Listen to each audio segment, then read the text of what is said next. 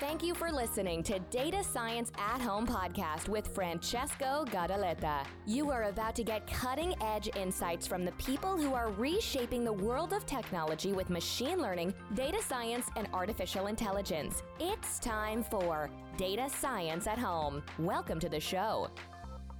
Thanks for tuning in and welcome to another episode of Data Science at Home podcast. I'm your host, Francesco, podcasting from the cozy office of my company, Amethix Technologies, where we use machine learning and artificial intelligence to empower people and organizations. Today, I'm not alone. In fact, I'm with Jadiel De Armas, senior software engineer at Disney and author of VideoFlow, a Python framework that facilitates the quick development of complex video analysis applications and other serious processing-based applications in a multi-processing environment. That's a lot of words, I know. I've inspected the repository on GitHub and some of the capabilities of this framework, and I must say that it's really, really interesting. So stay with us because Jadiel is going to tell us a lot more than what you can read from the GitHub repo. Hi Jadiel, welcome to the show. Thank you very much, Francesco, for having me here. Yes, I am very happy, and I'm sorry for the long description to VideoFlow. That's cool. We all need to explain more than less. So, Jadiel, could you please introduce yourself to the listeners of Data Science at Home? Yes. So I am Jadiel. I work for Disney. I have been doing this for at least 5 years, working at Disney. I am a very young guy. I came to the US a while ago. I was born in Cuba. I studied math and computer science. And after doing that bachelor's degree, I went to grad school.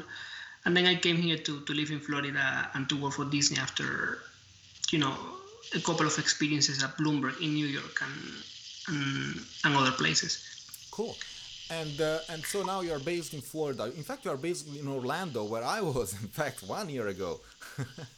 Yes, that's correct. Small world. So when did you start doing data science?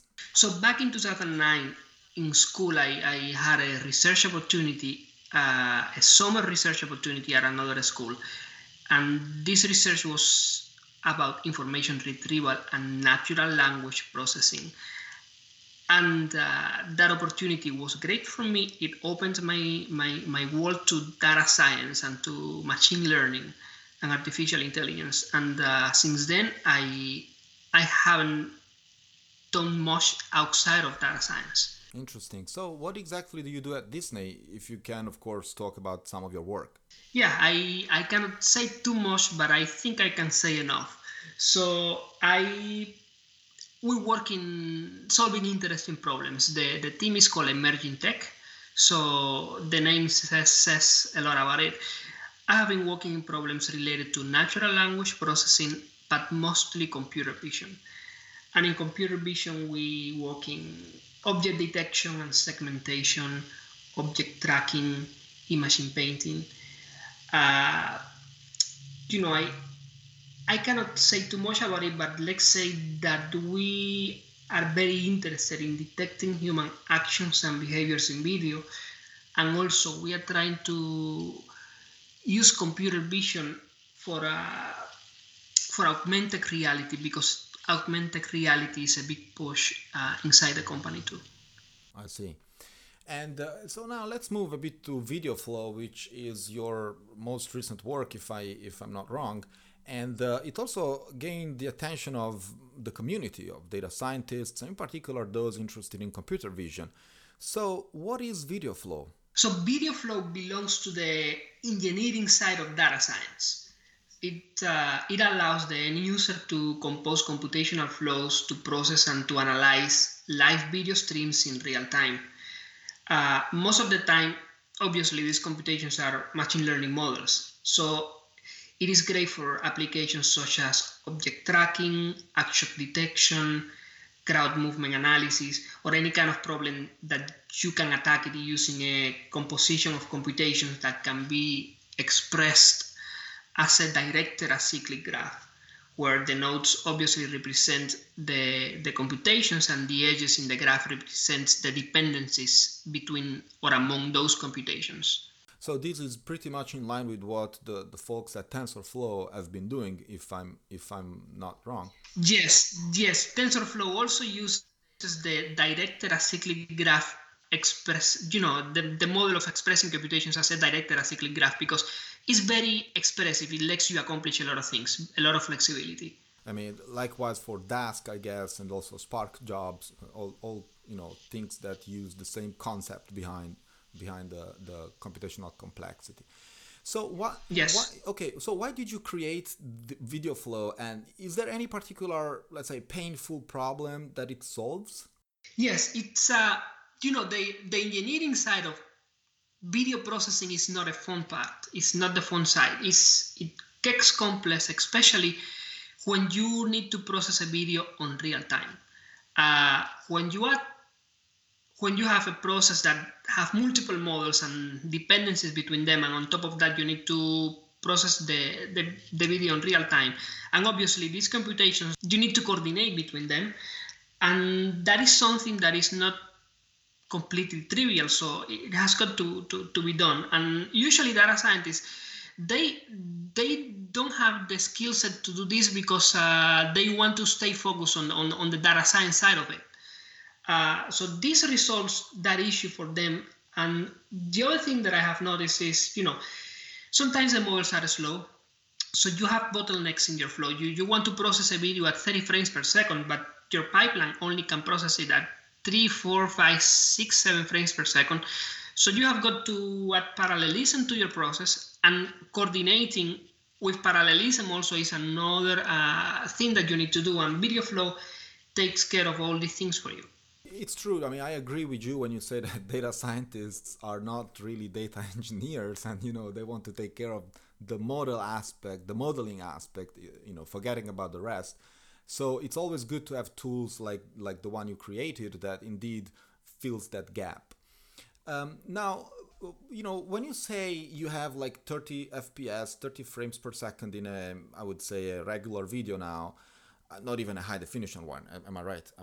That's correct. High definition, I think, is 60. Exactly.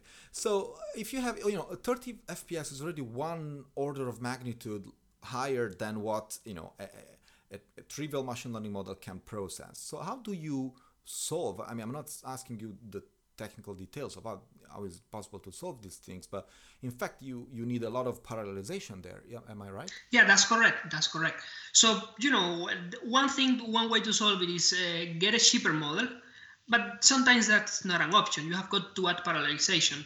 So what you do is, we have four GPUs, for example, available. We have some other CPUs, and you want to run in parallel. One option is to do it in a round-robin fashion. In a round-robin way, let's distribute the task of frames, and that way you keep the order of the video. But that's not the most optimal option because your GPUs might be running at different speeds. That means that one of them will be waiting while the other finishes. So this is the best way, the optimal way to do it. Every GPU should be working all the time, non-stop. They cannot be your bottleneck here. So that's what you do. You have a queue, an input queue, where the GPUs are reading from that queue. And that's all they do. Each GPU lives in a different process, and each GPU has an independent output queue. But they all read from the same queue. And they just read from there. They read, they process, they write to the output queue, and they go back and read, process, write, non-stop. Now, the problem here is, how do you order those outputs from those GPUs? That's the trick here, because they are working at their own speed. They are not caring about order. So what you do is you have a different queue that is called an ordering queue. And then every time a GPU reads from the input queue, that GPU needs to register in the ordering queue from what frame it read, and it places in that ordering queue, and then it continues processing. So now when you want to reorder all this processing, you just go to the ordering queue and you read it in order. And that ordering queue tells you from what output queue read the next frame that you need to reorder your processes, your stream of video. So, it's better with a diagram, but I think that's the best I can do over audio. So yeah, no, but I want to point out that this is not a trivial problem, because you know, if you want to parallelize on video frames, you know, that would be trivial if the video frames were all independent from each other, right? That's correct. So you would just distribute them across all the GPUs that you have available, and that's fine. Problem is that you have to maintain a time consistency, and so they are depend. You know, each frame depends on the previous frame or previous frames. Yeah, you need to keep the order of what's going on here. You cannot lose it at all. And so that's where the major of the complexity comes from. Yeah. Cool. So is there a third problem that you solve with? Like, what are the three problems that you solved with VideoFlow then? If you want to summarize for our listeners. Yes. So, synchronizing the dependencies that you have in the graph of computation. The second issue that we solve is parallelization over a stream of videos when you need to keep the order. We do this seamlessly, and that's a great thing. The other problem that we don't solve, but that we are trying to solve, is it has to do with accuracy and optimization. And automated, suppose you have a bottleneck, how do we automatically remove it? You have resources, you have computational resources, you have an accuracy target that you want to reach, and you have a speed that you want to reach. You want to reach 30 frames per second at a given accuracy with a given computational resources. Is that possible? VideoFlow should be able to do that for you automatically. And that's the third problem that we don't solve yet, but we are very close to solve. This is very interesting because, in fact, you can fix a variable and see what VideoFlow gives you for the other two. You have kind of 3 degrees of freedom in your problem, and so VideoFlow supports you in deciding what the accuracy that you should expect with this or that resources or with this or that FPS support. Exactly. Nice. Yeah. So it cannot do magic. If your model doesn't go higher than 90% accuracy, we cannot. We cannot get it better than that. But if you have a model at 90% accuracy and you have a model at 80% accuracy, obviously there is this trade-off in the computer vision community, in the models, that usually the more accurate models are the slowest ones. Sure. So you need more computational resources for that. Of course. But VideoFlow should be able to, hey, we have this accurate model, but I need to process at 30 frames per second. What kind of computational resources do I need to get me there? And VideoFlow can do that. Nice. I'm pretty curious about some, real numbers. For example, given an object tracking model, this can be whatever. I'm just mentioning something that comes up to my mind right now. Now, Imagine you have an object tracking model at Disney and a video stream at, let's say, 30 FPS. So What type of hardware would you need to process, for example, with 100% accuracy and no mistracked objects? Got it. Okay. I don't know if I can give you 100% accuracy, but let's see. Let's work with the example. Let's go for it. So you have 30 frames per second. Let's assume now that you have a model that is very accurate, and but because it's very accurate, it's a little bit slow, and you can work only at 10 frames per second. Mm-hmm. On a GPU, that same model running in the CPU give you about 1 to 2 frames per second. Let's pick two frames per second. So now you have to reach 30 frames per second. You have the model at 10 frames per second. VideoFlow and you have 2 GPUs in your system. This is what VideoFlow will do. VideoFlow will allocate that model to the 2 GPUs, and it will allocate it also into 5 cores of your CPUs, which is possible. GPU machines have a lot of cores. So you have now 7 models allocated into 7 different processes, and that gives you the 30 frames per second that you need. You are getting 20 frames per second from the models allocated in your GPU, and you are getting 10 frames per second from the 5 models allocated to your CPUs, working in parallel and scaling linearly. And there is, that assumption is correct. There is not much overhead in the scaling here.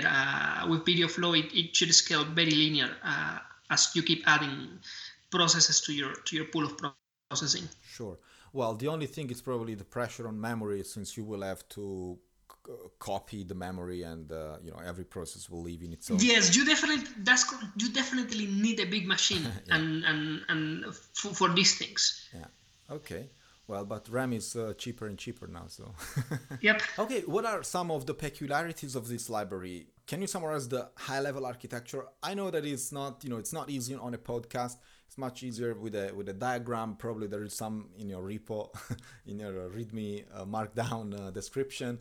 So how does it work on a very high level? And if you guys have a roadmap, or what's the future of VideoFlow? Yes, of course.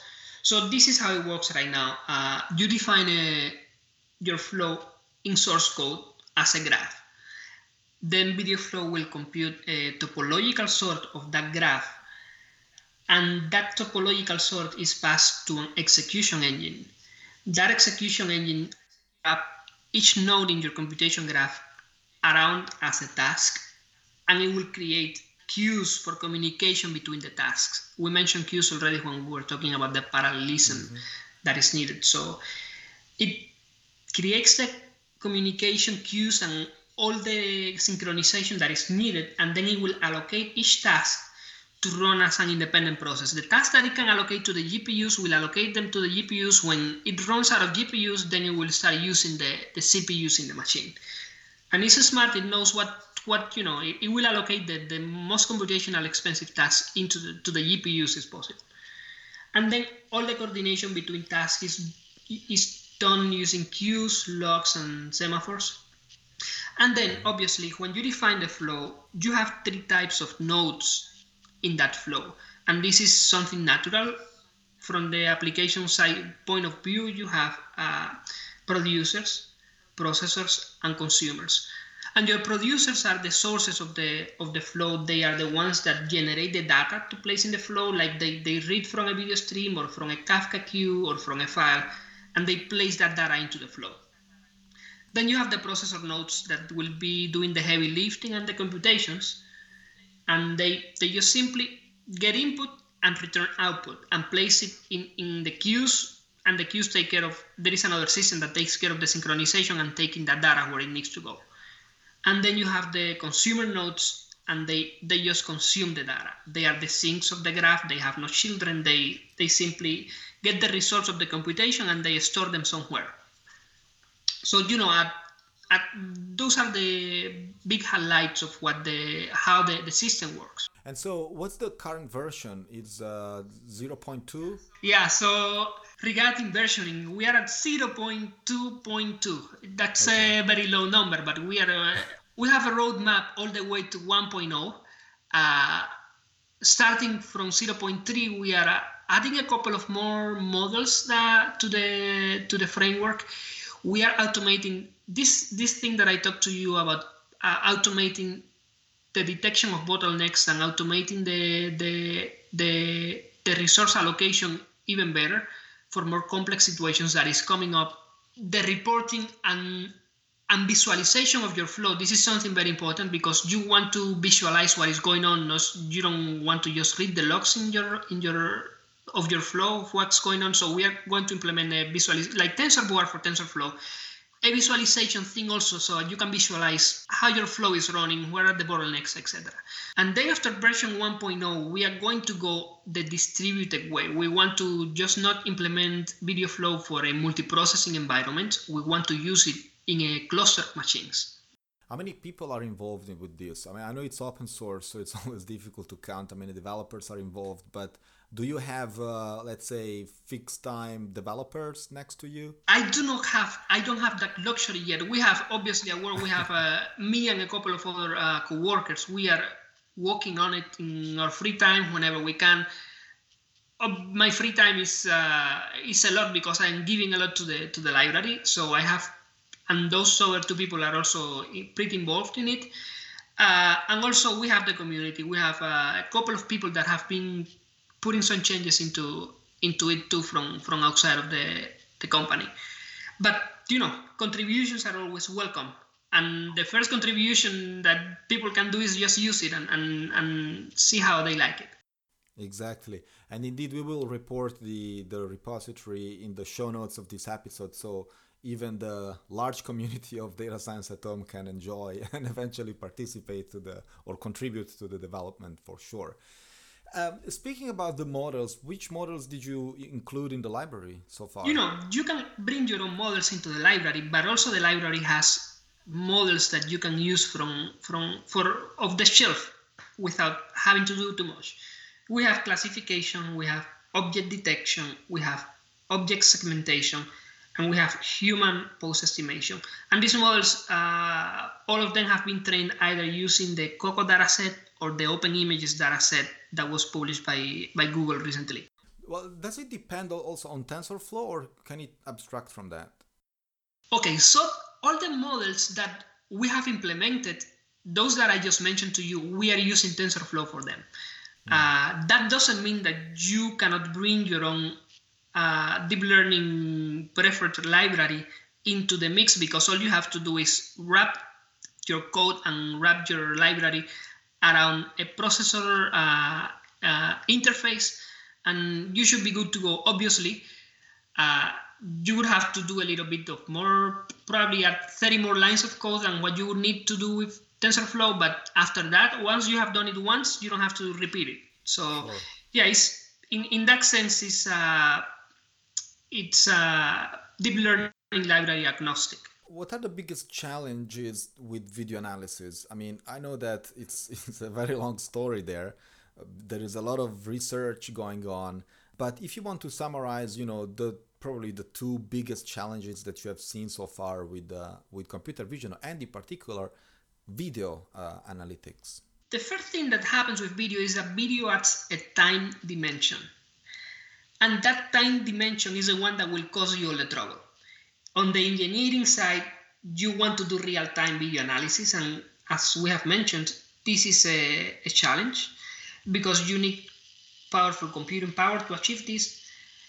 On the other hand, computations in powerful servers in the cloud is not the optimal way of doing things, because you should compute close to the edge, close to where the video is coming from is possible, because you don't want to overload your network with video. So you have these two interests fighting each other there. You need a lot of computing power, but you also should compute as close to the edge as possible. So for the engineering side, that's, I believe, the biggest challenge that you have got with video. Now, on the modeling side, time also adds the problem here. And the problem here is time coherence. Time coherence is a big problem. When we watch a video, we automatically, if there is a little bit of jumping going on, we see it, the brain sees it, even if it's very little. So when you build a model for video processing, for example, a segmentation model, the segmentation model usually treats all the frames independently. It gives you the segmentation for this frame, and then for the next frame, it gives you another segmentation. These two frames are related by time, but the model doesn't know it. The model just outputs a segmentation mask that you can use somewhere else, but that segmentation mask is usually not coherent with the previous one. So that's time coherence is a big challenge for video analysis, especially from the modeling side of it. So you have mentioned already that you guys are moving towards version 1, which will be, I guess, a big improvement. But what does what VideoFlow still doesn't solve, like at this date? Yeah, first of all, VideoFlow does not work in a distributed environment with multiple machines. That's one thing that we want to solve. So also VideoFlow right now at this moment does not self-adapt to changing computational demands in the flow, something that we will visit around very soon. Right now, if you know, at some point you are receiving a little bit more load of processing that you need to do, you have got to stop the flow and restart it with more computational resources. And this is not optimal, so we obviously want to solve this as soon as possible. And mostly, there are other things that are a little bit more complex that we want to solve, but these two, I think, are pressing things that are not there, but should be there already. So, in fact, you guys want to insert something called, the cold start, basically. Yep, that's correct. And now, Jadiel, it's time for the philosophical question. Something that I ask to everyone at the end of the interview is like, about the future of AI and about the future of machine learning.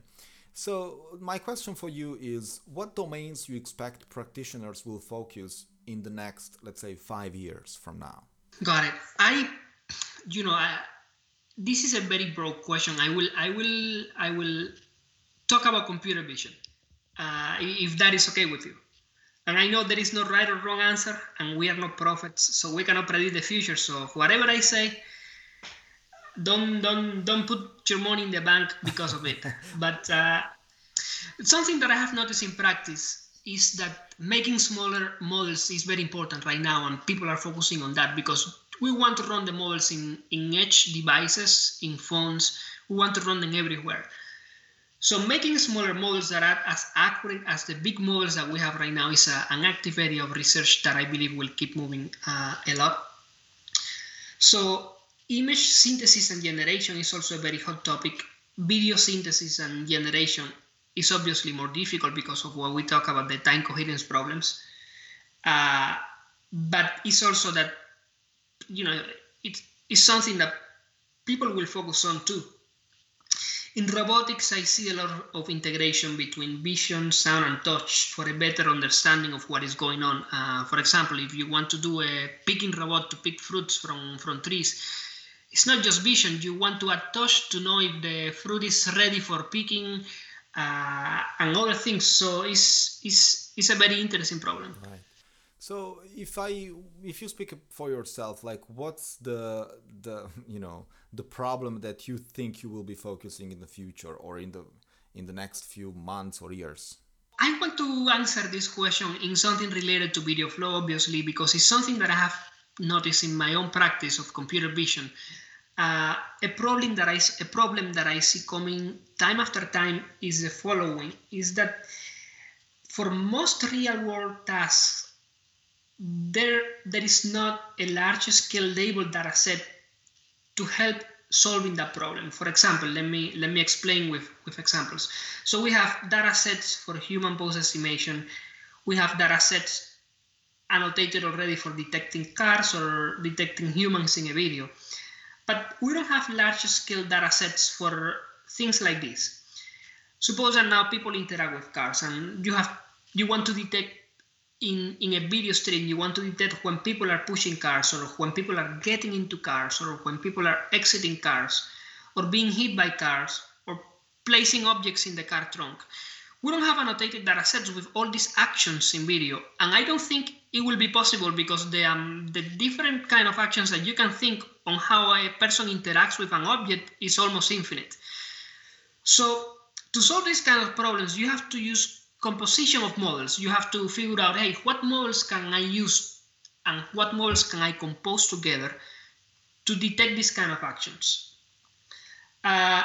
We obviously have our own intuition of how we solve these kind of problems, but I believe that if we find fully computational approach to discover the relationship between different visual tasks and what composition of tasks are better to solve certain kind of problems, this will be very useful because, when you have model-aware relationships among different visual tasks, this will demand less supervision, it will use less computation, and it will behave in more predictable ways.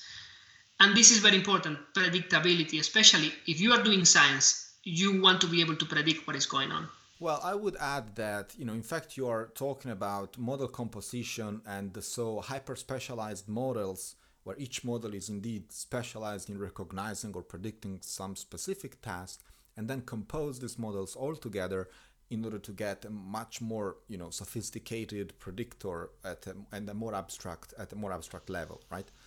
That's correct. You got it right. Yeah. So this is something that I've been reading for a while, and it's very interesting.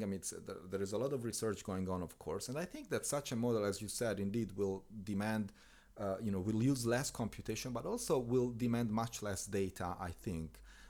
And probably, because I hope we will never have enough data sets for people who get hit by cars, because that means that something bad is happening. Yes, that's correct. The data is king, and data is the one. The data availability of lack of it is, I think, is the main issue that is driving this research. I totally agree with you, Jadiel. And that was really cool. It was very nice having you on the show. I'm sure that listeners of Data Science at Home appreciate your framework, VideoFlow. The coordinates of the repository of GitHub will be reported in the show notes of this episode. And definitely, I appreciated a lot your time to share VideoFlow in this episode. Thank you very much. No, you're welcome, and thank you for having me in the show and giving me the opportunity to talk about the library and what I think is very cool. Sure thing. Ciao. Ciao. Bye. You've been listening to Data Science at Home podcast. Be sure to subscribe on iTunes, Stitcher, or Podbean to get new fresh episodes. For more, please follow us on Instagram, Twitter, and Facebook, or visit our website at datascienceathome.com.